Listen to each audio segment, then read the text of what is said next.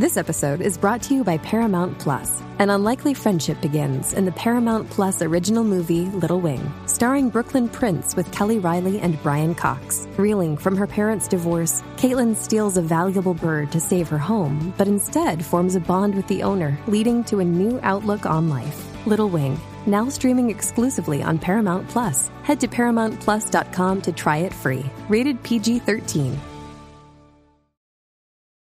This episode is brought to you by Paramount Plus. Get in, loser! Mean Girls is now streaming on Paramount Plus. Join Cady Heron as she meets the plastics and Tina Fey's new twist on the modern classic. Get ready for more of the rumors, backstabbing, and jokes you loved from the original movie with some fetch surprises. Rated PG 13. Wear pink and head to ParamountPlus.com to try it free. Dreaming of a better sleep? Tossing and turning is not your destiny. And Olly is here to help. Olly invites you to sink into sweet, sweet slumber to improve your mental and physical health and overall wellness. More than just melatonin, Olly's ingredients help you unwind your mind for a delightfully dreamy drift off. Sleep is on the way at Olly.com. That's O L L Y.com.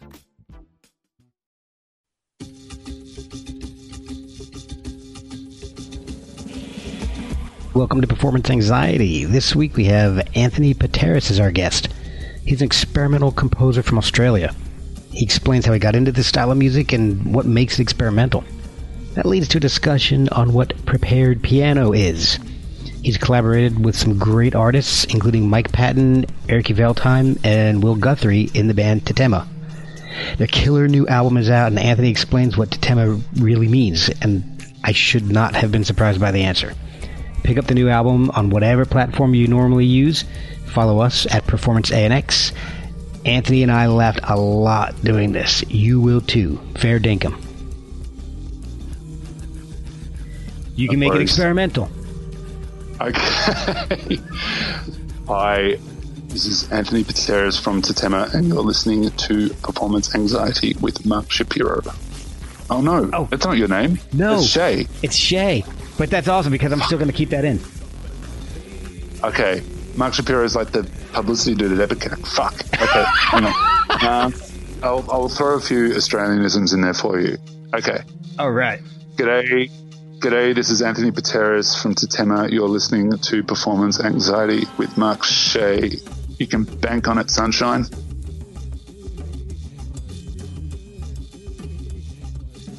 So, what I, the first thing I, I'm curious about is how you started playing music. Were you were you playing it as a kid? Did you were you taking lessons? And, and what instruments did you start off on? Uh, yeah, I had um, a few very unsuccessful lessons on the violin when I was like four, and then um, uh, it was clear to me that um, from that point on, I probably shouldn't play anything with a string on it. Um, but uh, I uh, actually then my parents put me on the piano, um, and the strings are inside, which is much better for me, and. Um, it made a lot of sense to me from the beginning. So I um, just started playing piano when I was really young, around five, and then uh, things kind of sprouted from there. So, what were you listening to? Because your music is is pretty experimental and and and avant garde, even maybe. But uh, Uh-huh. I know that at four and five, you probably weren't listening to you know Philip Glass or anything. So, what what what were you no, listening to? I, I, um, I, I guess I, I was just listening to the, you know, the stuff I was playing. I mean, you know, to give you a bit of social context, my, my parents immigrated to Australia from uh, Macedonia in the uh, early 50s. Oh. Um, so I grew up basically listening to a combination of what I was playing on the piano, which was your standard kind of Austro-German repertoire from the um, common practice period. okay. Uh, then you know any metal that like my older brother was listening to, oh, nice. and then and then pretty much like all of the traditional musics from the Balkans, right? So like we'd have in the house, you know, uh, Greek film soundtracks, and then we'd have like Macedonian folk song, and then we'd have Bulgarian choral music, and then you know um, possibly less common, but still there, like some Albanian village songs and so forth. So, yeah, I had a pretty wow. broad education, but but none of it was kind of far out, so to say. Uh, none of it, none of it was like you know deliberately experimental. But I I do have a distinct memory of something clicking when uh, you know I mean immigrant communities in Melbourne. Uh, we all used to have you know picnics per, per village, right? So like you okay. know my parents are from villages which are like you know a hundred people, maybe less, oh, and wow. um, they and then the, the you know the immigrants from those villages used to have these um, picnics, right? And then at these picnics, there'd be bands. And um, so all these people would be playing all these traditional tunes, but, you know, the sound guys were always really shit, right? Right. So, like, so there'd always be like way too much reverb or like feedback or like, you know, like, mean, stuff was just a bit off. so, you know, when, whenever I'd hear that music live, it was always through this like weird kind of dubbed out noisy lens of, you know, seven, eight and 11, eight kind of going through feedback and way too much reverb. So, you know, maybe that was like my first far out experimental avant garde sonic experience. Yeah. That's fantastic. Yeah. now I kind of want to go to one funny. of those festivals. yeah, yeah, yeah. That was good. Yeah. I mean, and of course you were just like, tanked up like the entire time and just way too much food. Yeah. And everyone's like trying to dance it off. So yeah, yeah it was good.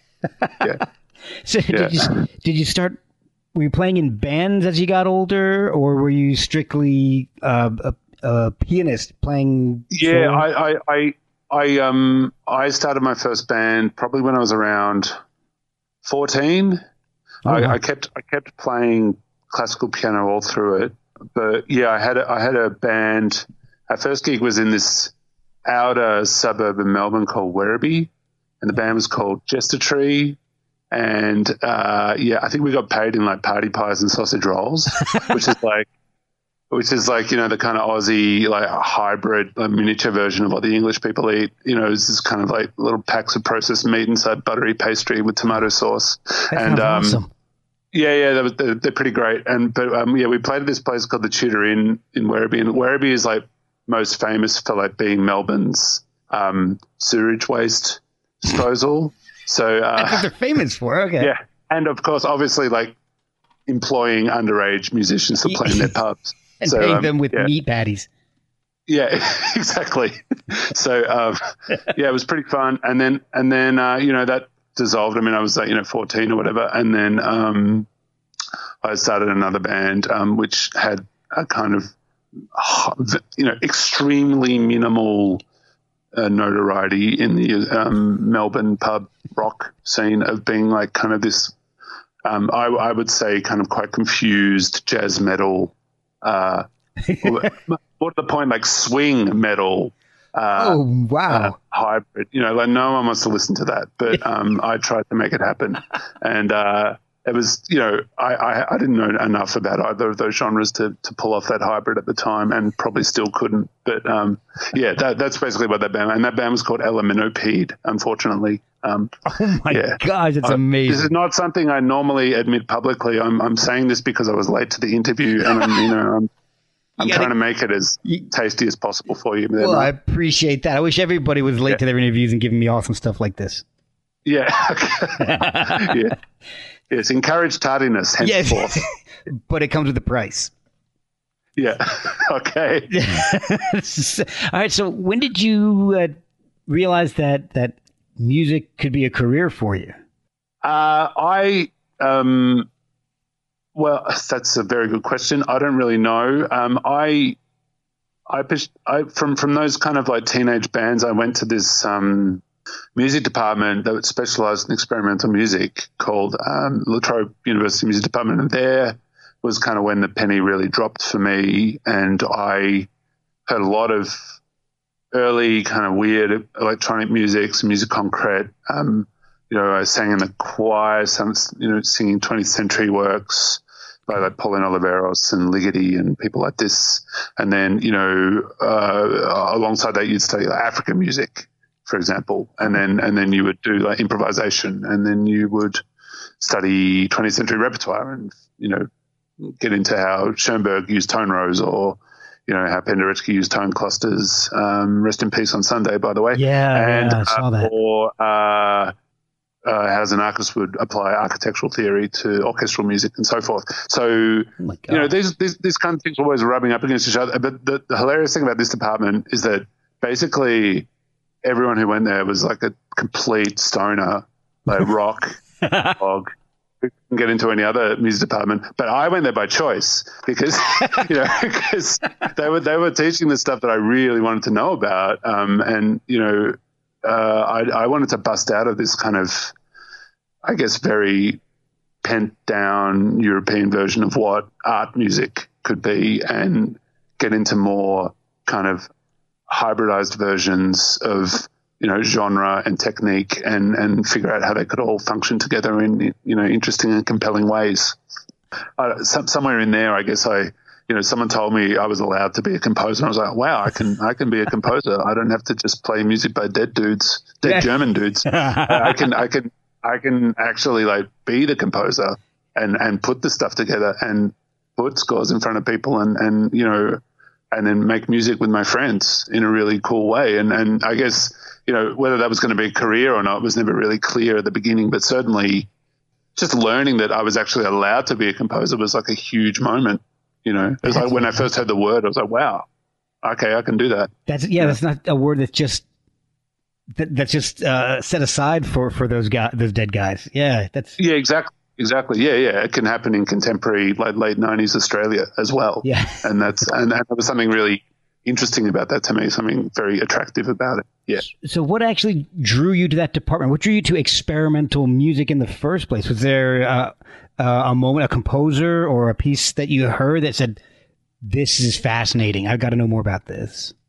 Yeah, yeah. I I would say, firstly. Uh, the people responsible for that would be um, Nancarrow, the Mexican um, composer who worked a lot with piano rolls and working with temporal canons. Okay. And um, also John Zorn, uh, oh. who's Naked City, I heard also um, as a teenager. I mean, it was kind of weird. Like I, you know, I still have the CD, right? And you know, it's still got the price tag on it. We have this like chain store here called JB Hi-Fi, and you know, I bought Naked City from JB Hi-Fi around in like the mid '90s for like 37 Australian bucks, which you know, yeah, like to pay that much for a CD now is so insane. But yeah. with inflation, I reckon I paid like you know I, I, worked my my teenage like library job, you know, maybe five hours just to cover that CD. Wow. But um, but certainly, certainly, yeah, that the Naked City was a big moment, and Ligeti as well. Like I mentioned before, his um, Concerti and uh, his choral works. And um, also, I was like really into Paul, Pauline Oliveros and Olivier Messiaen and um, uh, who else? Goodness, yeah, a lot of people at the time. But um, uh, the the main the, the main people that made me want to keep going, I guess, um, in a, in a in a serious way. Um, in the early days would be uh, Morton Feldman and um, Xenakis, I would say. Yeah. Okay. And so that that grew in from from studying to actually getting residencies, scholarships, fellowships. How does yep. what is the progression on that? Because I, have never obviously I'm doing a podcast. I'm not getting a fellowship for that. Yeah. How how does it grow from something you study to to getting a scholarship in it to doing a residency to a fellowship? I mean, how does oh. that, ah. I mean, I know that's that's oh, a ah, really complicated know, question. I, I, I you know, all I wanted to do when I was in my early twenties was study, right? And like, and I just, I just took every opportunity that I could. And I, you know, I, I formed my own ensembles. I toured, I played like shitty clubs. I, I went on tour for no money. I just wanted to play. I just wanted to learn through playing, learn through doing. Yeah. I composed pieces for like, you know, my five best mates, you know, right. like stuff like that. And then, and then put on a concert and did it you know. Wow. There you go. you know, and then eventually, just by doing that, like again and again and again and again, you you you you gather some kind of body of work, and then someone notices that body of work, and then you you know you're able to kind of apply for things like scholarships and, and fellowships eventually. You know, I mean, I yeah. I, I studied I I when look La Trobe actually closed down the, the year I left um, Oh, wow. through no fault of my own. But um, you know, they, the week I got there, they announced the, that they were going to close that department because it was economically unviable. And this is like the weird crossfade that you know universities used to be a place to kind of like research and and, and enhance knowledge about specialized areas, but now they're just a business like everywhere else, unfortunately. Yeah. But um, certainly, you know, I was at the tail end of the period where you know universities were just a place for learning and research, and and you know, so they closed the department to make room for like a golf course, I believe, and then and then um, I went to another university and just studied um, postgraduate composition, which is basically someone paying you like less than a minimum wage to write music for seven years, and that's and that's what I did. Wow. So I just I just wrote as much music as possible and recorded as many albums as possible, and like put on as many gigs as possible. I was I was organizing loads of concerts um, at this thing called Articulating Space that I started with a, a friend called Cameron um, Reynolds, uh, and and then uh, yeah, I started putting on festivals, and then it all just kind of balloons out. Yeah, I mean, I think I think people at some point they just kind of go, okay, this guy obviously is is, is kind of serious about what he's doing, so you know. And I, I was just obsessed, you know. So At some point they saw Like, Yeah. I wasn't sure what point it was when you're doing concerts for five people. But so in 2008, you, you were awarded a PhD. Is that is that what, what you're doing for your postdoctorate? Or Yeah, you- exactly. you're, uh, you- yeah. Okay. Yeah. So should I be referring to you as doctor? You, you can if you want, but it'll make me very uncomfortable. Okay. All right. I won't. do- I don't want to. Because I can't that. fix anything. Yeah. You know, like I can't, I can't, I can't heal anyone. You know, especially during a pandemic. Like, you Yeah. know, I just, I don't think it's appropriate. like, you know, Good. it's fine. Good Anthony's fine. Uh, Nothing, nothing like pandemic humor to break the ice, right? yeah. So, all right. So when I post this, I won't put doctor in front of your your name. So Sure. Sure. Okay, what- whatever you want, man. That's. You know, I might get more- I might You get know, more hits that way. You know, I take it as it comes. Uh, okay, Yeah. good. All right, so I have a couple questions about some of the work that you've done because it sounds incredible, but I have no idea what it is. So if that makes any sense. All right, hit me. Okay, you composed the Pseudacusis Septet, exploring yeah. psychoacoustic hallucination. Can you explain what in the hell that means? Because that sounds incredible. Yeah, yeah. So like something um, I want to do. Yeah, sure. Well, um, psychoacoustic hallucination to me is a kind of manifestation of um, beating frequencies or acoustic interferences in a space, right? Okay. So to create these kinds of um, interferences and beatings, um, basically it involves a lot of work with tuning that not normally, you know, the instruments or ensembles aren't don't generally play. Usually we play in a system called equal temperament, right? So that's your 12 pitches of the chromatic scale. That's like everything on the piano laid out in front of you very evenly, right? So there's, there's the same distance between each key on the piano. When you're working with psychoacoustic phenomena, you, you know, to, to, to put it um, as simply as I can and without sending everyone to sleep, including you and myself, um, you basically have to work in between the piano keys somehow with something called microtonality, right? So once Okay. once you put once you put frequency once you start messing around with frequencies in between the keys, you know, like things get really interesting in terms of you know how sounds actually physically react with each other inside a room. So you know, you, you start to work with acoustics, you start to work with architecture, you start to work with how instruments work with electronics, you start to work with, you know, so all- of these things combine to create like a very weird, hallucinogenic musical environment. Okay. So I, with that piece, that's what I wanted to do, right? So I, I the, the setup for the piece is the six people around the six speakers around the audience, sorry, and then seven musicians in the space. So I was in the middle with the piano with the lid off, and then and then um, all of the speakers are pointing at me, and then between each speaker there's a musician. So there is like 13 points of sound in the room. So it's not like your typical stereo configuration where there's an ensemble on the stage in between two speakers. There's, you know, it's actually like a kind of architectural approach to music making. Okay. So um, what I did was record a bunch of electronics um, with the instruments that I was going to be using live, and then I orchestrated the electronics with the live instruments in a way that would create these beating psychoacoustic phenomena, which kind of feels like the air, the sound in the air is going inside your ears and doing kind of quite weird things to your brain. Oh, wow. Um, Oh, wow. but, um, so it's a it's a kind of I hate using this word um, actually, so I'm not going to use it. But the word I was going to use was immersive, um, but I think that's like way overused. So um, I, I guess I guess for me, it's it's it's a much more physical, quite hallucinogenic experience of sound making, and it was a long, exhausting piece, and everyone who came and saw it or played it for that matter was just tired afterwards. So, uh, yeah, but it was, um, and yeah, it was this festival called Musica Sane, which was all about links between health and sound. So it was a festival based uh, medicine and sound, I should say. So um, we we did it in like four cities across Europe last year. Um, Okay. yeah. I, did that answer your question? Sorry, I went on a bit It of a rant. No, there. no, it, it, did. But I guess the question that, that follows that is if it was for medicine and, and sound, but everyone was exhausted afterwards, was it Yeah, good yeah, or was sure. it bad? Yeah, yeah, yeah. Um, oh, it was good. I mean, I, I, I don't believe that.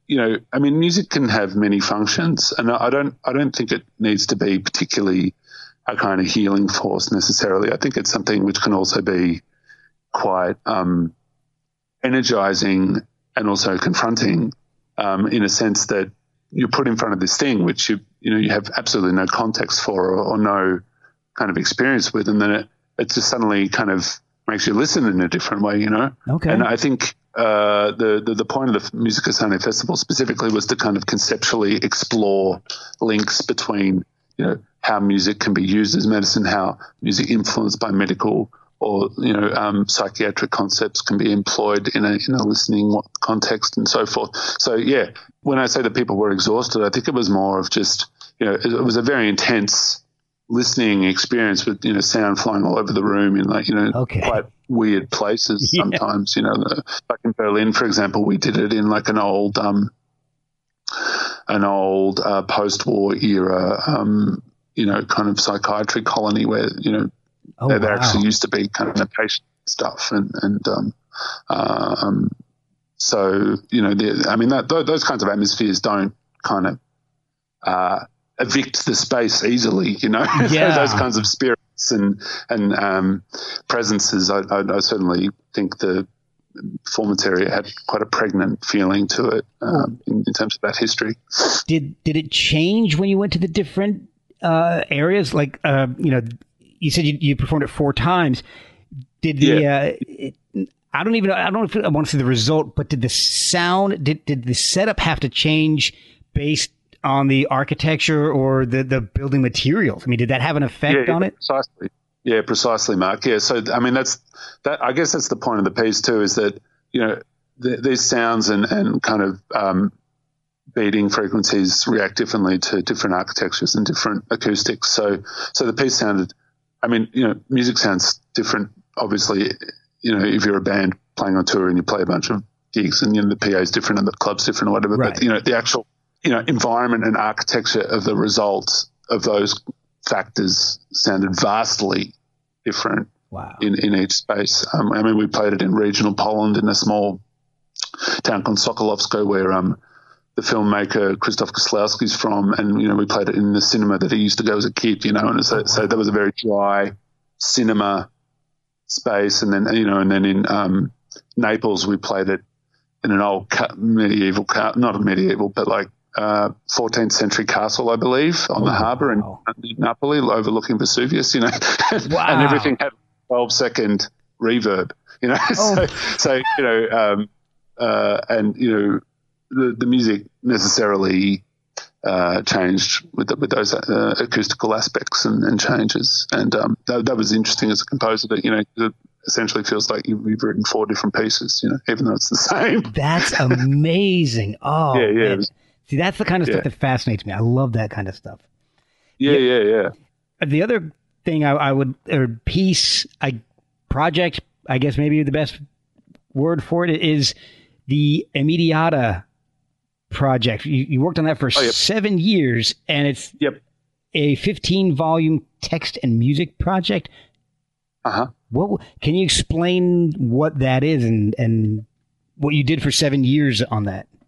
Oh yeah, sure. Well, uh, I guess yeah. It, okay, so in 30 um, seconds, narrow down what you did for yeah, seven yeah. years. no, no. Um, basically, uh, okay. So the the deal with that is that I, I really wanted to, I guess, make an album with people who I was either working with currently or had worked with in the past that had a quite major influence on how I think and play. Okay. Um, as a pianist or as an electronic musician or whatever. And um, part of that, I, I, have a lot of duos, and I have I, I, work with people, you know, very intensely and intimately. Um, you know, uh, including the Tetema thing with with Patton. I mean, um, we, we we go into some pretty deep um, psychological territory with each other on that project. I can imagine. Yeah, and so um, when I was doing the Immediata thing, I, I, guess I wanted to somehow capture and document some of the intensity of the conversations you have with someone when you're making a record together, and um, also provide a bit of socio-cultural context to where these people have come from, you know. So, um, and also out of that came this really great oral history of the different cities that people kind of grew up as musicians, you know. So, um, okay, um, that progressively became apparent to me over the project that a, a, lot of this stuff doesn't really get documented in a in a kind of serious way, or I mean, at least quasi seriously, in in terms of just talking seriously about music very openly, um, without you know with the gloves off, but not just kind of being like cynical. Just you know, actually okay. nutting out like what makes people tick, what you know, why you like particular sounds, or you know, okay, approach, or you know, uh, when you played in that band in 1987, like what did you learn from that, and you know, and yeah. what gigs did you go to the kid, and you know, stuff like that. It's kind of what you're doing with your podcast, I guess. You know, um, but the, the difference here is is that you know, like that it, it, kind of goes with a record. Um, okay. That is the result of those kind of interactions. You know. Okay. Okay. I I like that. Yeah. All right, and that makes me feel legit now. Yeah. yeah. I like that. Yeah. Congratulations. Thanks, man. Yeah, it only took me 40 years, but you know, you got it like in a few seconds. I did. Yeah.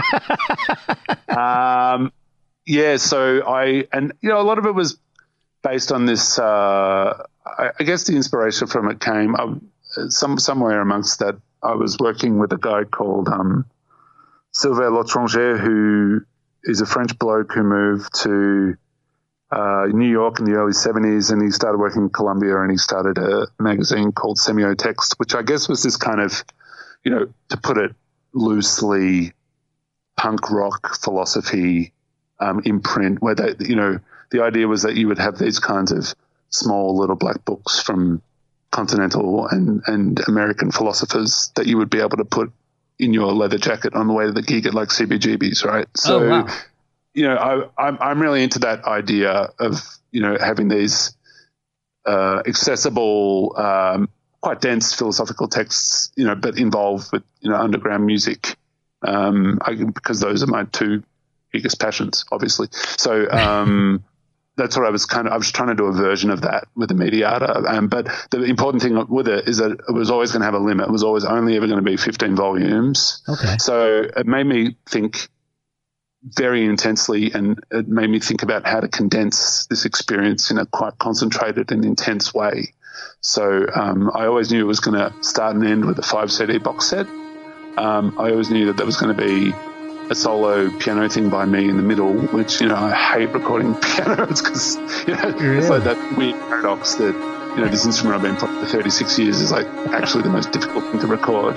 And then, and then, um, and then between that, I would have all these collaborations with my bands and, you know, people who would influence me and, you know, new things and old things, you know, so I did a couple of new things with my partner in crime, Erkki Veltheim, the violinist in Tetema um, okay. who I've been working with since for 20 years. Um, and then, you know, uh, Stephen O'Malley from Sunn O))), we, we did a um, guitar and tape machine album in there.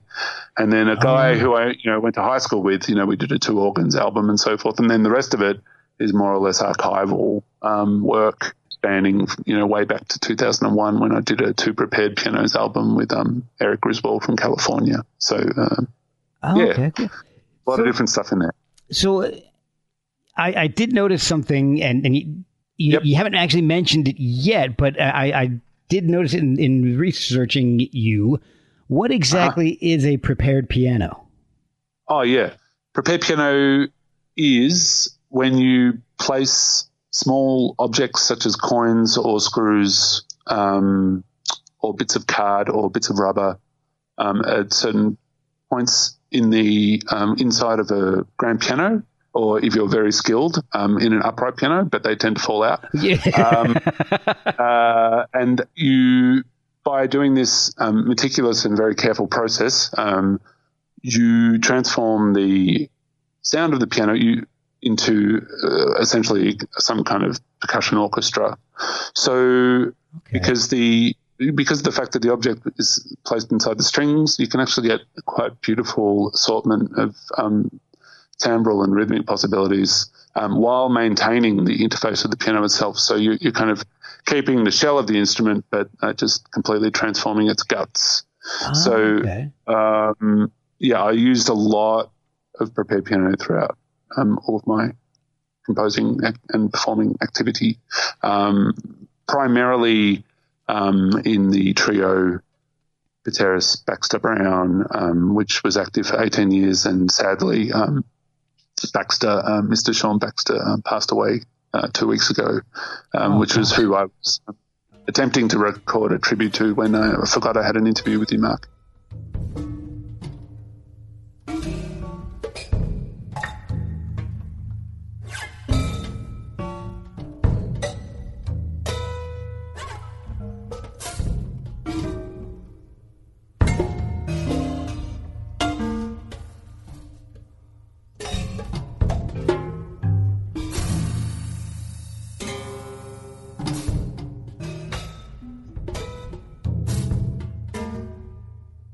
Um, so that yeah, the idea with that band, for example, is that everyone kind of prepared in quotation marks their instruments. So David Brown on guitar would put things in between his guitar strings, and then Sean, the drummer, he would he would never um, play his kit with sticks, for example. He would always play it with like another bit of drum kit.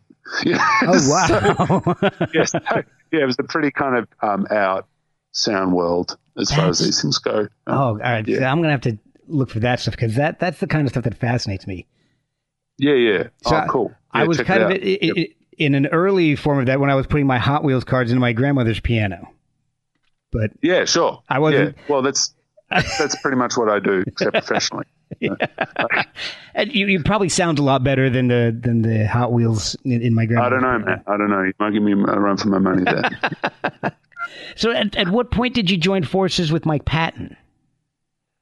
Uh, that was well, we actually met 2009, I think, um, and he was out here with Fantômas for the big day out or something like that, Okay, and um, he basically rang me out of the blue um, and said that he'd heard my music and did I want to go and have a coffee? And I was like, okay, sure. And then um, we kind of hit it off and thought about doing something.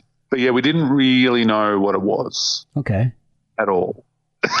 we just knew that, like, there was something. yep. You got uh, Will Guthrie and and your friend Erkki Veltheim involved.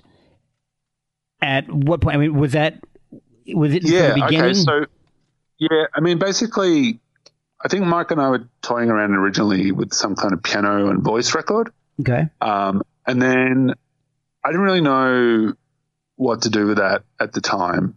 Um, I would probably be more open to something like that now, but at, at the time, I wanted to do something quite radical and berserk. okay, Um, I just moved from Australia to Belgium, and I was kind of feeling really uh, off kilter and just like full of possibility and a bit wild. So I was thinking, okay, like, you know, how can I channel this emotion into music? This feeling of kind of displacement and unreality and kind of just weirdness. I mean, Brussels itself is quite weird because it's, you know, you have the European Union there. Yeah. Um, and, you know, so you kind of go out at night and it feels like a weird mix of like the West Wing and like an old Jacques Brel song. Like, so there's all these like interns trying to like pick up each other and while, while all these kind of drunk Belgians like hanging out eating cheese and mustard.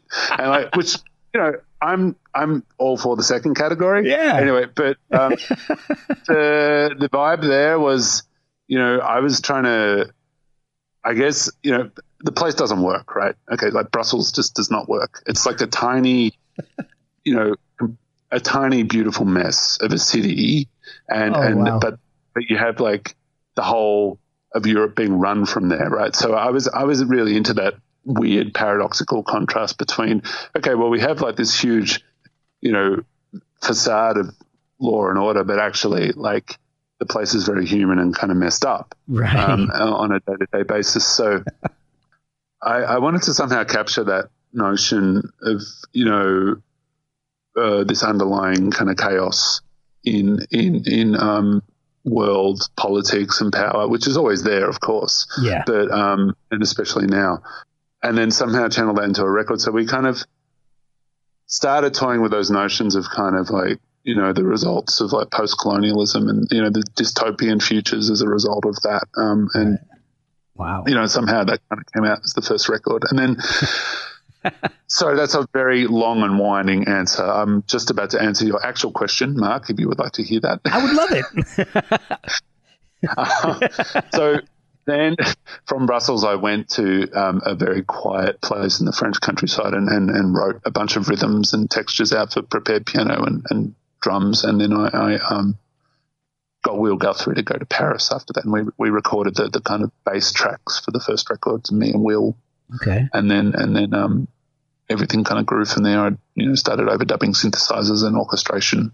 And um, um, eventually, when I got it to a point where I thought it was ready to be heard, I, I sent it to Mike, and, and you know he just kind of flipped and said he really wanted to do it. But um, when he does that, it always takes a freaking year, right? Because he just like he needs to absorb the music to a point where it actually feels like it's his inside his body too, you know. Okay. Because like music for me is a physical thing, so you know it's an articulation of a physical state. But and then I think the mic it is it, it's somehow similar. So he needs to absorb it as much as I have. So that's why there's always like a kind of displacement of time from when he hears the original roughs to when he actually gets down to work. Oh, okay. Yeah. Okay.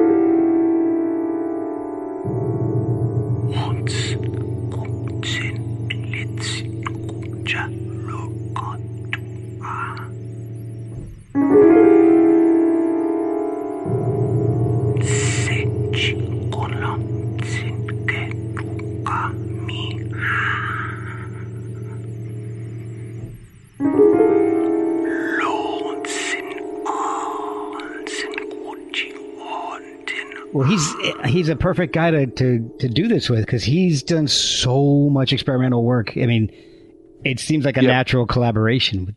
Actually, what does the name mean? What where did Tetema come from, or what does it have a Uh, meaning? uh, yeah, it comes from um, it comes from the uh, French filmmaker, uh, not filmmaker, theatre maker Artaud, who ev- eventually went insane. Um, but he he wrote this quite beautiful essay about. Um, there's a pa- passage in one of his essays. I can't remember which one it is because, um, but the phrase to Tetema, he starts inventing words and, you know, he, he kind of went to Mexico at one point and took a lot of peyote and, you know, he, he started inventing his own kind of lexicon of terminology. And Tetema right. to him means um, a wound twice cauterized with fire.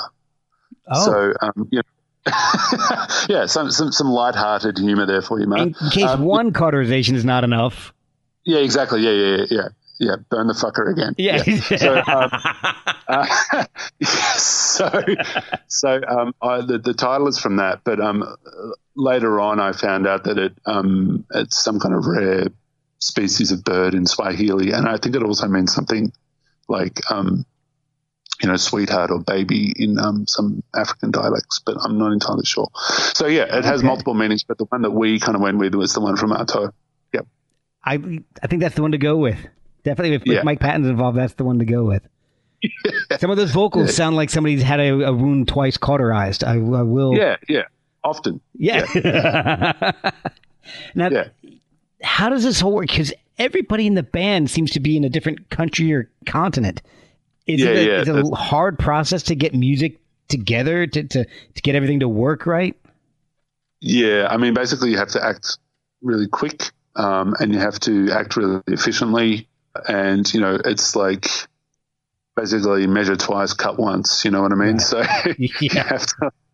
Um, how can I put this? I guess you know, I only ever see Will for a few days, so whenever I'm in like the same city as Will, I just get him in the studio, record him as good as possible for like a few hours, and then you know I'll sit with that material for months, you know, and then um, Well, now when that and then with when that yeah, happens, are, are, do you have an idea ahead of time? Do you say, "All right, Yeah. I I know we're both going to be on this.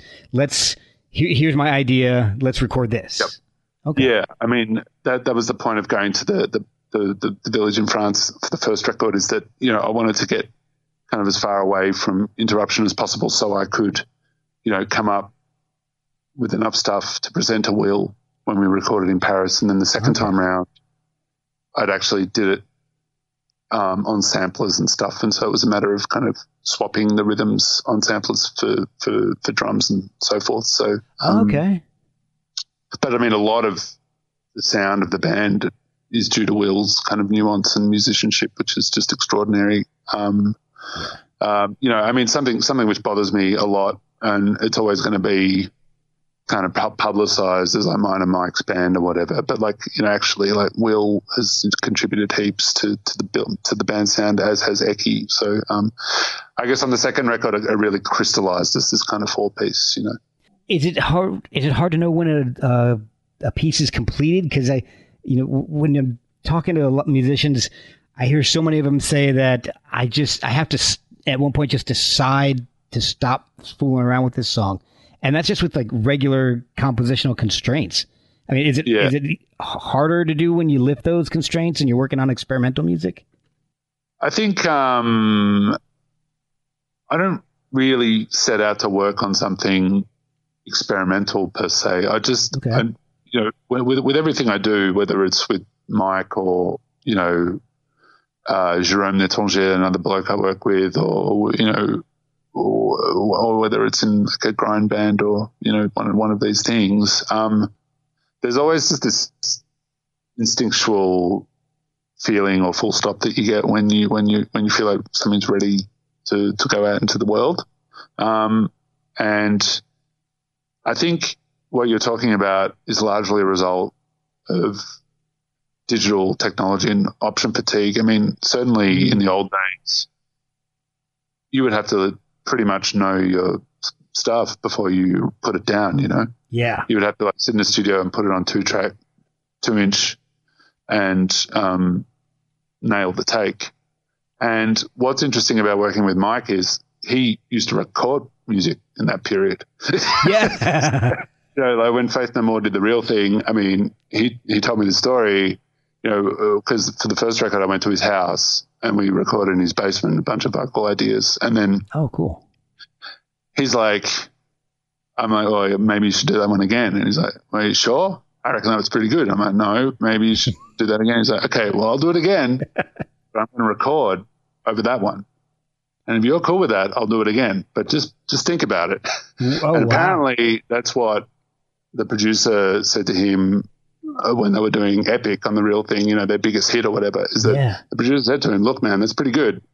If you were going to record it again, Wow. like we're recording over it. And so Oh, I think wow. they actually kept the first take, you know. So so it's this thing of now you can record as, as many times as you want, and as many ways as you want, and as many places as you want. And so you have to be almost more brutal, more critical, more discerning, more um, selective with what you choose to go with. Um, Okay. And certainly Mike and I both did that on this latest record um, to the point where I think we drove each other kind of insane at some point. yeah. Well, th- uh, so the Yeah. first album, Geocidal, uh, Yeah. there's you know there's obviously there's time between albums and, and things change and has has anything changed with, between Geocidal to the new album Necroscape, like approaches or concepts, recording methods, Yeah, anything yeah. like that? Yeah, yeah. Um, certainly, certainly with Geocidal, it was much more of an organic, um, slow burn in terms of. I mean, Necroscape was as well, but the, the difference was is that Necroscape was recorded after we did a band gig, right? So we've we've only done one show because, as you say, we all live on different continents. But Yeah. the the thing is, is that for that show, we we we were going to play Geocidal beginning to end, but even that wasn't enough to fill the program. So I had to write a bunch of new tunes. Mike had to write a bunch of new vocals, Oh, and then we had to rehearse. And so, and that's why Necroscape happened, right? Because it was during that where we go, wow, okay, well, there's actually more stuff to explore here. You know, it's not just going to be like a one-off, Okay. you know, pattern thing or whatever. It's actually like it feels like a thing that can evolve and grow like a band. And um, so Necroscape is much more written just for those four people that you mentioned, whereas Geocidal, there's about 14 musicians on that album, all doing strings and winds and brass and so forth. And you know, at the time, I I, I was a bit more involved with that idea of making a sample library out of human performances Oh, In a oh, wow. way. Okay. and so, so actually making a sample based record, like a Dilla record or something, but without samples. Um, so that was my approach for Geocidal, whereas actually with Necroscape, I was like, man, this is really hard. Like, I'm just going to use samples. and so it was a lot quicker and a lot more direct and actually a bit more fun in the end.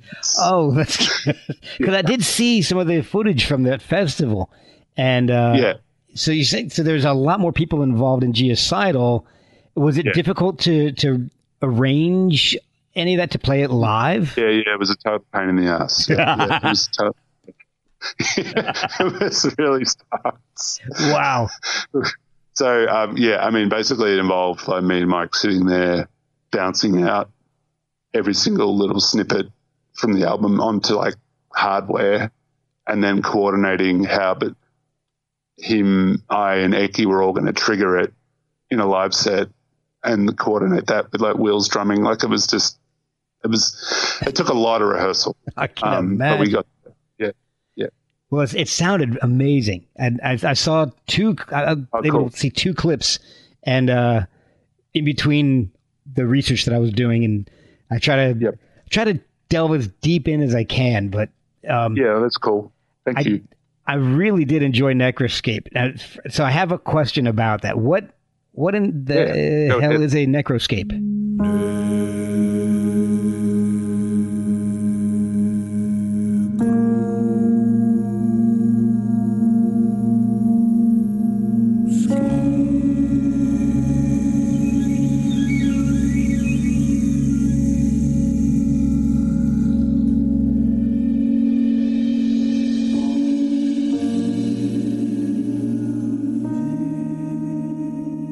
I guess um, you know it relates to the first album. Is you know it's uh, Geocidal. So Geocidal was about the murder of place, right? So this idea that these kinds of things, like all the way from the the, the most harsh, serious, horrible end of the spectrum of post-colonialism, like a bunch of whiteys turning up somewhere and going, "This is ours, deal with it." Right.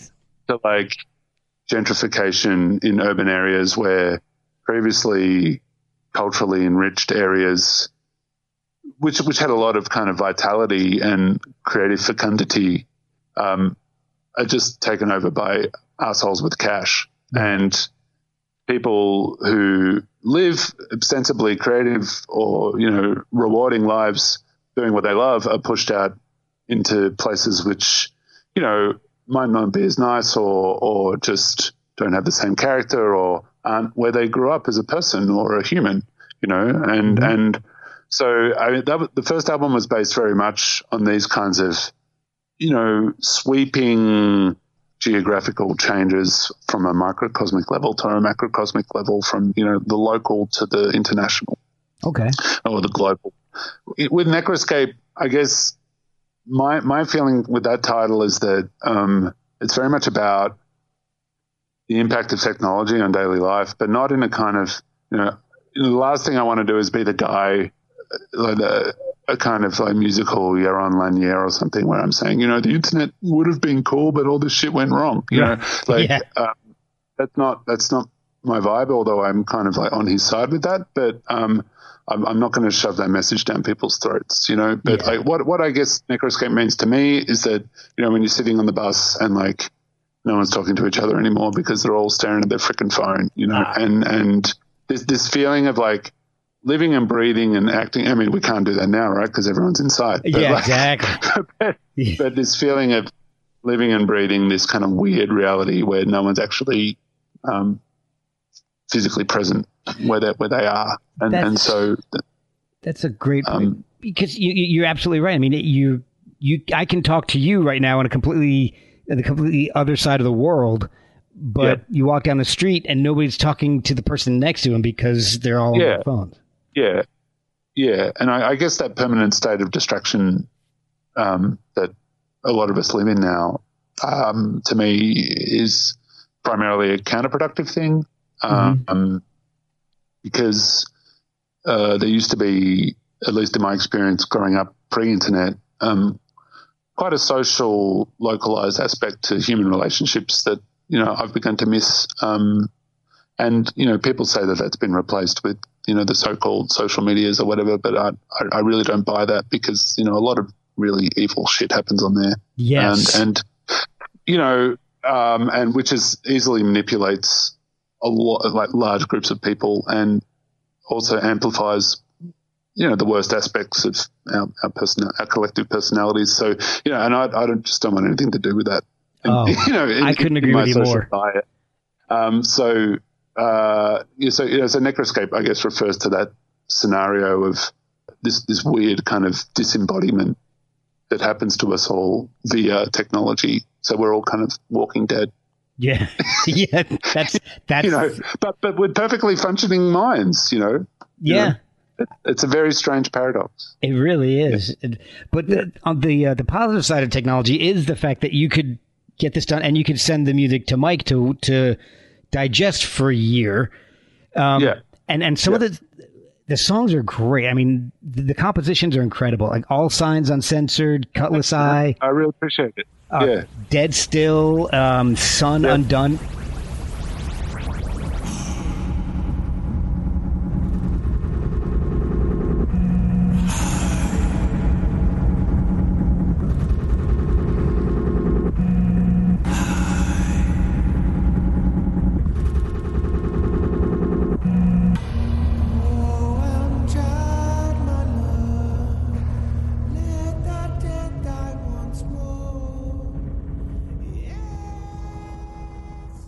Great. So you've already heard it. Yeah. Oh. God, Great. yeah. Yeah. Now the question that I have about some of this stuff is you said that you know you send it to Mike and he takes a while.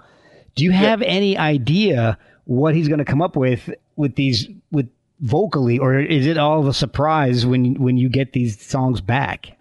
Oh yeah. Um, well, let me clarify. Yeah, I mean, so you know, when when I kind of have like a pretty good skeleton of the instrumental part, like that all goes to Patton, and then yeah, he'll he'll he'll, he'll absorb it for a year, and then we and then suddenly you know we work in really intense bursts, right? So I think I think it was like August 2018 where he does a rough pass, and he did the same on Geocidal too. Um, Okay. uh, when I was in his basement with him, and, and we were, um, you know, which was a hilarious hang. But He's hanging out in my Mike Patton's basement. Sorry. Well, Yeah, I'm just hanging out in Mike Patton's basement. yeah, exactly. Yeah, yeah, that was pretty funny. Um, well, that's where his studio is, right? So, um, and and then um, he'll he'll do a rough pass, and then and then I'll probably add a few more elements around that, like harmonic support or melodic ornamentation or you know extra orchestrations. And Michael also have suggestions about those things. Okay. and then and then um and then when we finally nail it which happened last year kind of between july and september i mean we really like i mean we're talking like i don't know five or six emails a day for three months Oh wow. kind of sending stuff back and forth. And, you know, usually that has got to do with some microscopic detail that probably neither of us will be able to, to tell you now. But it'll be some kind of nuance or some kind of weird thing. Yeah. And we both fought to the tooth and nail over it, you know, like flaming each other on WhatsApp or whatever. And it's like, dude, it's got to be this way. No, it's got to be this way. And then, you know, but finally, you know, we, we both believe that the music wins out. So, um, you know, it's not about us in the end, um, which is a, a nice thing. So yeah, so there's there's kind of like, th- I guess, three or four main stages, Mark. Okay. Yeah. Okay. Yeah. Have you ever have you guys ever begun a composition and, and thought uh, this is just too weird, or maybe even like the opposite, like no, this sounds like Coldplay. Uh, yeah, no, we have not put anything in the Coldplay basket. um, Okay. But uh, certainly, certainly, you know, um, especially with Geocidal, the, the approach on that, where, you know, I came up with maybe like 27, 28 kind of core ideas, and then 12 made the final record. Okay. Um, you know, some stuff just didn't work, you know, Yeah. and that that's totally cool and totally natural. And and uh, with Necroscape, I can't remember, but you know, certainly there were similar aspects where they just, you know, uh, what's it called, the cry pile. just. It's just stuff which won't work. So you just chuck it in the cry pile. It's like, I like yeah. that. yeah, just cry about it and move on. yeah. Uh, have- we, we we we have a very selective, strong. Um, you know, I mean things things have got to be like good if we're going to spend months and months on them. So, right. Yeah. Yeah. That make well that makes you know total sense, especially with the distance between you guys. It's got to be worth it. Yeah. Yeah. Yeah. Yeah. Yeah. Have any of the projects that you've worked on influenced another? Because you do a lot of uh, compositions. Uh, you Yep. know, you, you're working with more than just Tetema. You know, you you know you've got Yep. a lot of other things going on. Has anything that you're working on influenced another project? Uh, sure. Yeah. They all intersect and cross pollinate in different ways, Mark. Yeah. Okay. Um, for example, um, on Geocidal, uh, the track Arundi, um, I was writing that at the same time that I was writing a piece for a soprano, like a classical operatic soprano called Jessica Aszodi. And, um, Okay. I was writing a piece for her called Prayer for Nil, which involved, you know, her singing like a classical singer, really kind of loudly and full on, and then you know feeding that through a tape loop, you know, two track Oh, um, wow. quarter inch tape chain, and layering and kind of distorting her voice. Um, it's kind of I somehow emulate uh, that sound that I love, uh, as I as I related to from when I was a kid, like these kind of Bulgarian choral female choirs Okay. um, and you know the dude in the park with like you know the the shitty mixing like at the hmm. Macedonian picnics and stuff like just putting way too much reverb and distortion and everything. So, you know, it took me a long time to figure out the right amount of reverb and distortion, and I probably still don't know. But like, so I was doing that for Jessica's piece, and then Mike and I were working on Arundi, the third song, and then and then some of the stuff from one one of my classical so-called compositions found its way into that track, you know. So so Jessica is all over that track as kind of ornamenting and complementing Mike's voice. oh, that's um, awesome. Yeah, so so he's kind of got this like, you know, um operatic soprano backup singer, except she's being like mashed through a two track Oh, wow.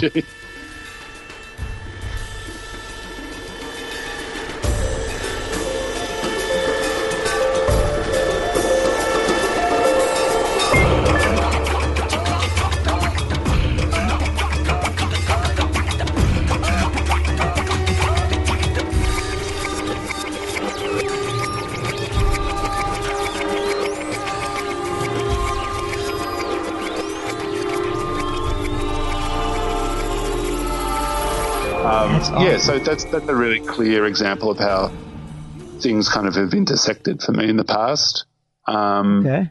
certainly a lot of Revox on this record, and you know, I I, I learned I learned how to use the Revox primarily from a French bloke called Jérôme Noetinger, um, who used to work in a handmade film collective called um, Salut euh, d'intervention de Metamkine, which is um, this kind of collective of two filmmakers and a sound guy, Jerome, doing live 16 mil film manipulation with live tape manipulation. So it's all analog, wow. all handmade.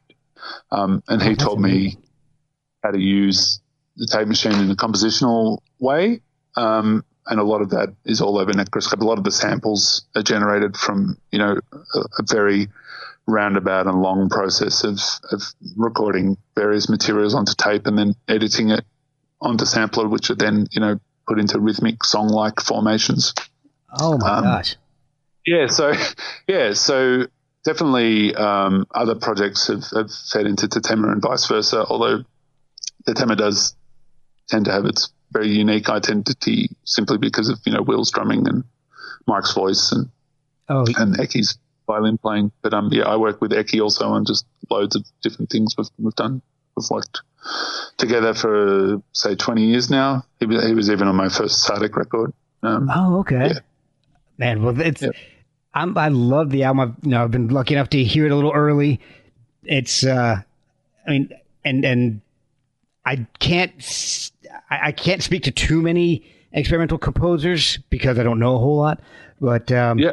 And to me, it's it's like it's almost like uh, like a Philip Glass meets Barry Adamson meets Swans meets Celtic Frost kind of matchup. Yeah, on, right. And it and I love it because I love all of those people. So it's it's Yeah, a really cool mashup for me, and I, it's so unique. Oh, good, man. I'm glad you like it. So- Yeah, yeah. When or where can people check it out? Yeah, you can get it um, everywhere, I think, pretty much. Um, best thing to do is like check out the Ipecac website, uh, Ipecac Recordings, which is um, Mike's label. Okay. Uh, and also, yeah, it's, it's, a, it's available on all the things, uh, you know, all the, all the, uh, even, even including the, um, the, the streaming networks who don't pay artists properly. So if Yeah. you don't want to pay us properly, please listen to it on Spotify. Oh man, that's that sucks. Yeah, we I've, I've I've had a lot of people, a lot of discussions about Spotify and other streaming platforms. Uh, but yeah, there yeah, it, it's dark times, dark Yeah. times across the spectrum. Yeah, is there a social media presence for the band? no. Beautiful. What about yourself? If people want to follow I what have a you're doing, website. I have no social media presence. Yeah, I have an internet presence. That is- That's about yeah, yeah. AnthonyPateras.com. If you um, would like to send me a message and tell me how not funny I was during this interview, that would be wonderful to hear from you.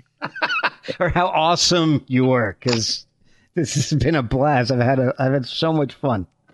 Oh, good. I'm glad. So I really appreciate you taking so much time meeting up with me You're from a welcome. whole other continent. It's it's it's been great. Thank you so much. You're, you're very welcome, Matt. Thanks so much for having me.